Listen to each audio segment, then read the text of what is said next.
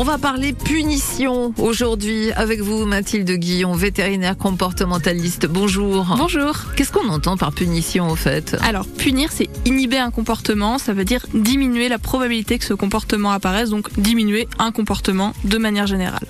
Bon, on, on va pas parler des chats parce que franchement, ça sert à rien de punir un chat. Grand-chose. Hein ouais. Autant prendre un violon et faire ce que vous savez dedans. En ce qui concerne les chiens, on va pas les punir physiquement? Non, on va éviter. La punition physique, c'est quand même quelque chose d'assez aléatoire qui peut être perçu comme très violent pour certains chiens, qui peut générer malheureusement des morsures et qui peut considérablement dégrader la relation avec votre chien. Donc ça, vraiment, on va éviter tout ce qui va être punition, que ce soit taper sur le chien, le prendre par la peau du cou, utiliser des, coups de journal comme ça se fait parfois. Dans tous les cas, le chien voit bien que ça vient de vous et ça dégrade la relation. Euh, on peut être tenté aussi, et on le fait, hein, quand on voit notre chien en train de d'avaler un truc, on sait pas bien quoi, ou alors un truc qu'il faut vraiment pas qu'il avale, on fait oh là là là là, laisse, on se précipite. Euh, Eh oui. Qu'est-ce qui se passe à ce moment-là? Et ben le chien finit par apprendre que à chaque fois qu'il a quelque chose dans la bouche, il faut se dépêcher de l'avaler. Donc parfois le chien n'aurait pas forcément avalé l'objet, mais comme quand il nous voit nous précipiter sur lui, et ben là il se dépêche de l'avaler et ça peut générer malheureusement des intoxications, des corps étrangers, des choses pas très sympas qui vous conduisent chez le vétérinaire. Ouais, vous avez déjà comme ça vu euh, un chien qui avait avalé euh, une cigarette. Une cigarette, c'était un petit spitz d'un kilo neuf, donc euh, un kilo neuf c'est pas bien gros, et une cigarette ça suffit à faire des intoxications à la nicotine sur un petit chien comme ça, et le chien a passé la nuit aux urgences à cause de sa cigarette. Donc Bon, bah alors du coup, qu'est-ce qu'on fait? Parce qu'on veut pas qu'il l'avale ce truc, cette cigarette par exemple. Qu'est-ce qu'on fait? Idéalement, justement, ça c'est un comportement qu'on va pas chercher à punir. On va plutôt faire du troc. Donc, on va apprendre au chien sur des objets au début très faciles, pas des choses trop motivantes, à faire du troc, c'est-à-dire on va l'appeler vers nous et on va lui donner un petit bout de jambon, un petit bout de friandise en échange pour pouvoir récupérer l'objet. Et puis que le chien ait finalement trouvé son compte dans le dans l'échange.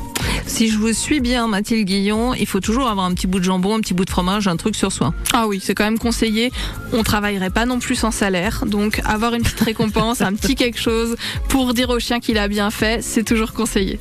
Ouais, J'avais jamais vu ça comme ça, mais c'est une bonne idée. Bon, si on prend un exemple, vous me dites aussi qu'il faut adapter euh, le ton de sa voix, son autorité par rapport à l'objet, Et oui. Et qu'on ne veut pas que Toutou avale. Et oui, parce que la motivation est variée et donc on peut avoir des choses qui sont très motivantes. Par exemple, si vous avez un gros poulet rôti sur la table et que votre chien est très tenté, qu'il a senti l'odeur, etc.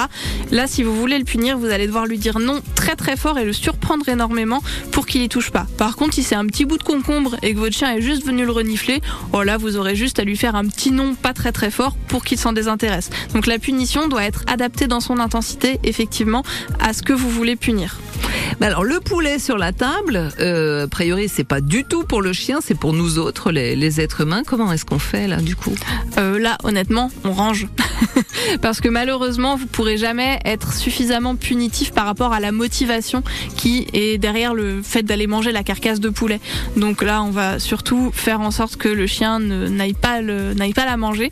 Euh, et on va plutôt chercher à aménager l'environnement plutôt que créer de la tentation. Ouais, bon, c'est de notre ressort ça. On sait faire, on sait ranger, monsieur, mesdames et messieurs. On peut s'appliquer. Merci Mathilde Guillon. Je rappelle que vous êtes vétérinaire comportementaliste dans la Vienne. À bientôt. À bientôt, merci.